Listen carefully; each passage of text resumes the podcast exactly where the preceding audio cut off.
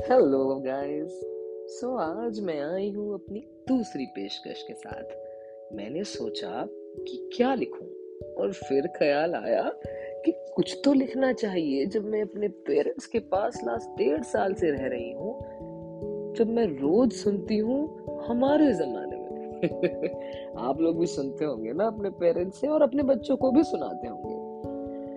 तो उसी के लिए अर्ज़ है वो जो मज़ा है सर्दी में चाय की चुस्की लगाने में। एक जनरेशन से दूसरी को बिगर एंड बेटर दिखाने में। चाहे हो माँ के हाथ के खाने का कंपैरिजन हर तरह के खाने में। दिन में कई बार निकल ही जाता है हमारे जमाने में। ऐसा चक्र है जो थमता ही नहीं। इस जनरेशन को उस जनरेशन मोस्टली जमता ही नहीं। जमाने के पैमाने पे तोली जाती, ना भले ही माँ की ममता सही।